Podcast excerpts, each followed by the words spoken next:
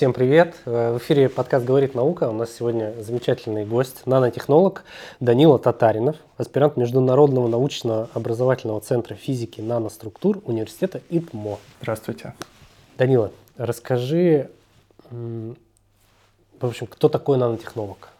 Что такое нанотехнологии? Вот тут, наверное, этот главный вопрос. Нано — это вообще маленькая штука. Это наука о малом. Вот волос, он очень тонкий, человеческий, а нано — это в 100 тысяч раз меньше, чем человеческий волос. То есть мы это буквально не можем увидеть взглядом, но это существует. И фишка в том, что мы можем этим заниматься. Мы можем изучать объекты, которые меньше человеческого волоса в 100 тысяч раз, и пытаться найти им применение в современной жизни. Потому что круг применений может быть очень обширным. Я думаю, что не каждый додумывается о том, что он сталкивается с нанотехнологиями, но мы сталкиваемся с нанотехнологиями каждый день. Вот это очень круто. Так, и вот да, примеры. Два самых таких простых примера буквально каждый день — это э, современные процессоры в компьютерах. Они построены, есть вот много говорят, что нанометровая архитектура у процессора. Вот какие-то такие слова, но действительно так, то есть размер объектов, которые расположены на плате, на процессоре, э, он действительно очень мал и вот находится в наномасштабе. Или, допустим, э, какие-то дисплеи. Вот есть новые QLED-дисплеи, они на квантовых точках. Квантовые точки — это очень маленькие объекты, очень маленькие частички, которые светятся. И они могут светиться разными цветами. Кстати, Нобелевскую премию недавно дали, два месяца назад, за э, квантово-размерные эффекты, за открытие квантовых точек. И в том числе один из лауреатов — это российский ученый Якимов, э, за что мы гордимся очень сильно. И э, вот эти объекты, они могут светиться, и их можно использовать, допустим, для создания дисплеев. Они очень яркие, они очень контрастные, и путем смешивания, то есть э, создания пикселей разных цветов, мы можем получать картинку. Вот такое классическое применение, но это очень конкурентоспособная технология. Я думаю, что в будущем она все будет больше и больше развиваться. А над чем конкретно ты работаешь? Все объясню максимально простыми словами. Одно, наверное, слово скажу незнакомое, но и то я его объясню. Я занимаюсь наноструктурами пировскита. Пировскит — это Вообще интересно. Это один из таких немногих терминов в мировой науке, э, который использует имя российского ученого. То есть э, даже периодическая система элементов Менделеева, в западной науке она просто называется периодическая таблица, периодическая система, периодический закон, но слово Менделеев не говорят. А вот пировскит, он э, был открыт на Урале в конце 19 века как минерал, просто как камень. Э, его назвали в честь минеролога графа Перовского, и так это пошло и закрепилось, так вот он называется. Это на самом деле камень, он свойств каких-то особых не имеет, ну, ценных для науки. Но он имеет особую кристаллическую структуру, то есть атомы внутри расположены особым образом, и ученые до последнего времени вообще ну, никак это не использовали. Но в последнее время, как раз в этом веке, в начале 21 века, они научились заменять атомы, которые создала природа, то есть этот минерал, на другие атомы в этой кристаллической решетке и поняли, что если делать эти пировскиты, эти кубики очень маленькими, то есть нано размера, то они приобретают совершенно уникальные свойства – они могут светиться очень ярко, они могут очень хорошо поглощать свет в различных диапазонах, и их можно использовать для различных, в различных областях науки и техники. И мы как раз занимаемся тем, что мы создаем эти пировскиты, эти маленькие кубики. Это так называемые искусственные, ну то есть искусственно синтезируемые пировскиты. То есть природа создала э, по-своему, но мы научились это переделывать, и это очень классно. И я занимаюсь тем, что Э, пытаюсь улучшить методики синтеза этих материалов с помощью э, еще одно такое слово незнакомое легирование. Но в целом оно, наверное, более-менее известно, но в данном случае мы говорим о легировании как о каком-то добавлении чего-то, чего раньше не было. То есть вот есть эти пировскиты, которые люди научились искусственно создавать, и они светятся. Но мы можем еще добавить туда другие атомы, другие ионы, и они будут светиться вообще по-другому. И я занимаюсь тем, что создаю эти материалы, которые светятся в ближнем инфракрасном диапазоне. Инфракрасное значит тепло. Для чего это? Для а, чего? Да, вот. вот, да, для чего мы можем использовать это? Это очень классный вопрос, потому что на самом-то деле в инфракрасном диапазоне не так, чтобы много чего может хорошо светиться. То есть мы можем что-то греть, э, но это будет в дальнем инфракрасном диапазоне, это будет какое-то тепловое излучение. Но вот в ближнем инфракрасном диапазоне вообще немного материалов, которые могут эффективно светиться. То есть мы это уже не видим глазом, но это можно для чего-то использовать. Например, одно из таких перспективных применений — это биомедицина. Мы можем эти структуры помещать в человеческий организм, или, ну, в данном, давайте говорить так, в какой-то... Как контраст, получается, используется? Да, в какой-то модельный пока организм, потому что наука еще не дошла до того, чтобы... На людях пока нет. Сейчас, да, непосредственно это внедрять в э, тело человека, но в будущем, конечно, мы верим, что это все придет в медицину и поможет людям. Так вот, как это можно использовать? Вот эти частички, они очень хорошо поглощают свет – в большом диапазоне длин волн. Но проблема в том, что мы можем и другие светящиеся частицы запустить э, в ткань. Но проблема в том, что они не будут эффективно поглощать свет, потому что мы, скорее всего, будем на них светить каким-нибудь ультрафиолетом или каким-нибудь видимым светом. Это не очень хорошо, потому что ткань, э, кожа, если хотите, она не пропускает этот свет и они не будут эффективно светиться внутри, то есть, на, допустим, на расстоянии 1 см под кожей они будут светиться, а на расстоянии 10 см уже не, не будут, потому что свет просто до туда не дойдет. Но наши материалы, которые мы создаем, они могут поглощать свет не только фиолетовый, а, допустим, красный. А красный свет, он намного лучше проникает вглубь ткани, чем фиолетовый. Ну, я думаю, это пример из жизни. Если вы посветите фиолетовым фонариком на кожу, то она, ну, он рассеется. А если красным, то он намного глубже проникнет. Вы это не увидите, но в целом исследования показывают, что это так. Так называемые окна прозрачности. То есть окна прозрачности ткани. Плюс наших материалов в том, что мы можем возбуждать их, то есть светить на них красным светом, и они будут отдавать свет, то есть люминесцировать, если говорить научным термином, в ближнем инфракрасном. И как это работает? Мы посветили, внедрили частицы, посветили на них красным светом, и они высветили инфракрасным, который мы тоже сможем детектировать. То есть он тоже хорошо проникает через ткань. И это можно использовать для того, чтобы, допустим, что-то биовизуализировать внутри организма. Например, раковую, раковую опухоль, да, раковые клетки. То есть, если мы сумеем локализовать эти частицы, а уже есть методы, которые э, могут доставить эти частицы непосредственно в раковую опухоль, и посветим на них, то мы можем ее очень хорошо детектировать без использования, допустим, рентгеновских лучей. Они очень вредны. И, соответственно, когда-нибудь врачам это поможет, допустим, как-то максимально избавиться от всех зачатков, да? От да, э, опухоли да. в том числе. Или, например, мы можем эти частицы поместить в клетку и смотреть, как какие процессы происходят внутри клетки. То есть они будут, э, клетка живет, э, ну это живой организм, и внутри что-то происходит. Но мы не можем точно понять, что, потому что порой это, эти процессы, они не контрастны. То есть если мы будем смотреть в какой-то микроскоп на клетку, то мы не увидим, мы не увидим ничего необычного. Но если мы поместим частицы, которые светятся, то это будет заметно. А если они еще и э, могут светиться в различных диапазонах э, спектра, то мы можем э, детектировать это намного более эффективно. Благодаря чему ты оказался там, где ты оказался? В этих исследованиях, в науке?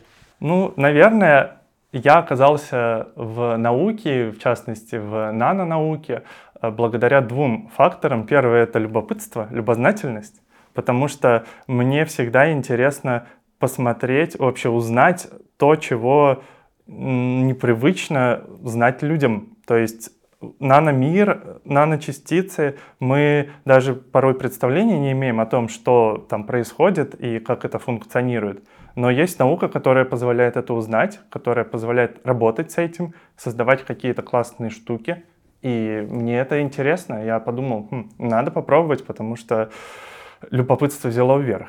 А вторая вещь, за, которой я пошел, это, наверное, создание чего-то полезного.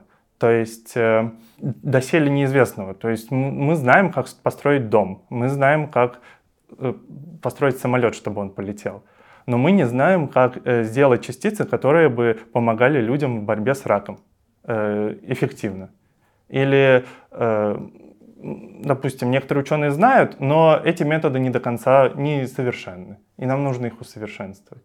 Или мы не знаем, как сделать самые эффективные в мире солнечные элементы для зеленой энергетики.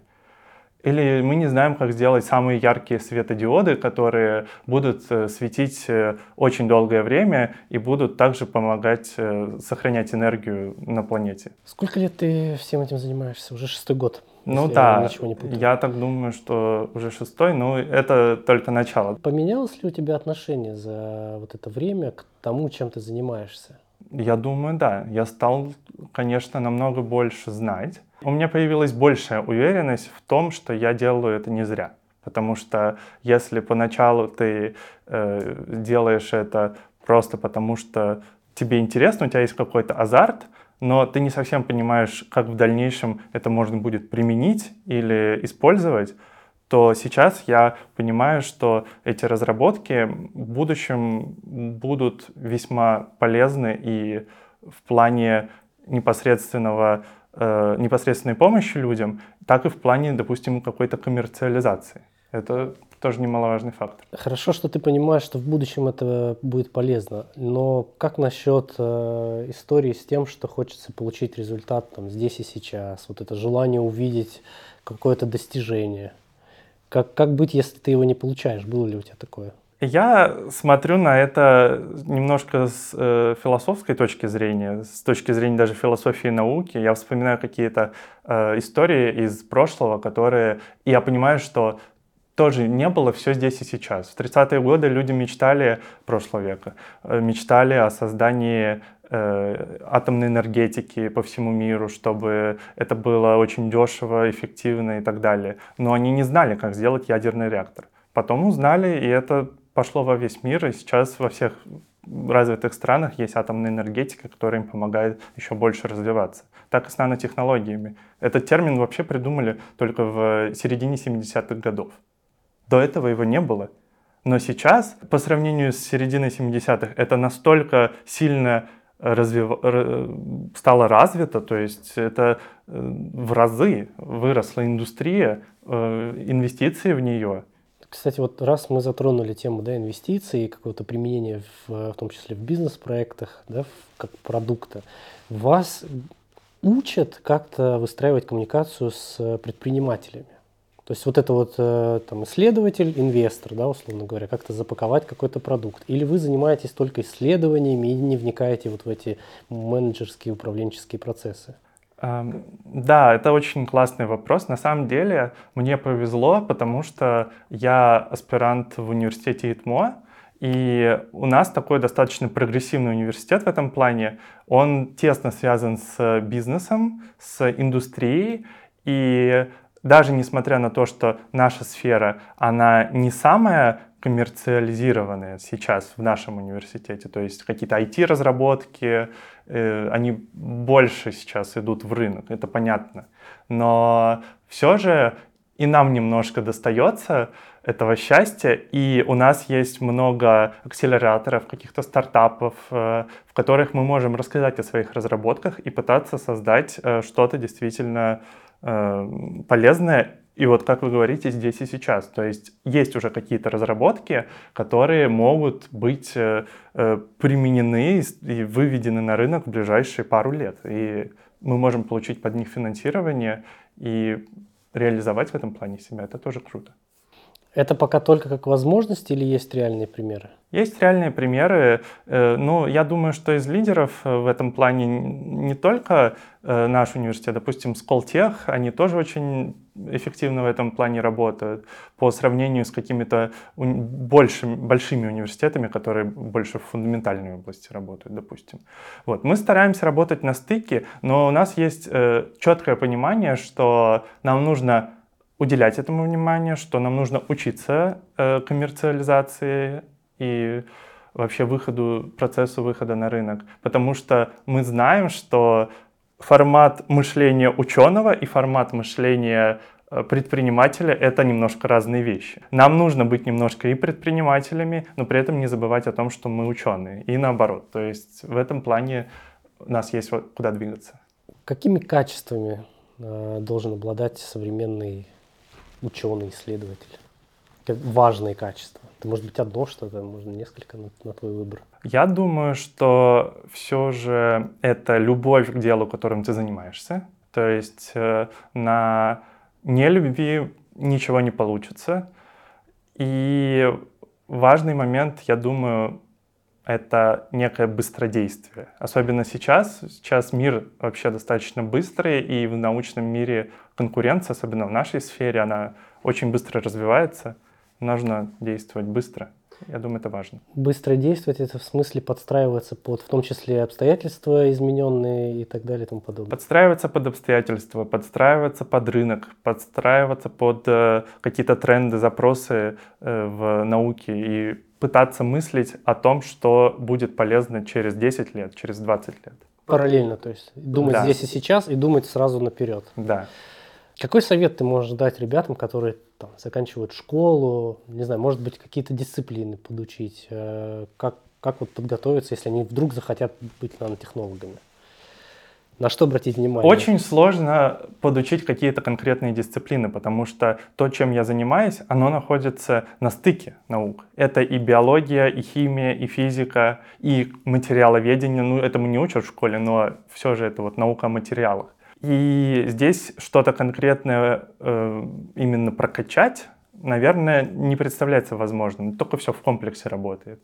Но все же, когда э, вы поступаете, вы можете немножко изменять свой вектор, то есть если вам больше нравятся биотехнологии, допустим, э, больше нравится какая-то биомедицина, то в нашей области есть огромное количество применений для вот этой сферы. Я об этом рассказывал можно себя реализовать. Если вам больше нравится собирать какие-то устройства, какие-то, допустим, светодиоды, прототипы светодиодов э, для эффективного преобразования энергии, тоже не проблема, вы можете пойти в эту область. И в целом, э, я думаю, что совет э, в том, что чтобы подумать о том, к чему у вас больше лежит душа, и если вы хотите идти в эту область, то сразу выбрать вектор, чем вы будете заниматься, и планировать свои какие-то исследования э, с учетом ваших э, пожеланий. А если человек не знает? В этом плане наша область тоже очень хороша, потому что можно просто пойти учиться на нанотехнолога и в процессе понять, что тебе ближе. Потому что в бакалавриате, допустим, если человек поступает, он получает базовые какие-то общие знания, и ему дают с разных направлений. Там есть у них и, био, и частички вот биомедицины, и э, какое-то какая-то электроника больше, э, фотоника и так далее. Даже квантовые вычисления, о которых мы сегодня не говорим, но это тоже все входит в эту область, потому что это все очень тесно связано.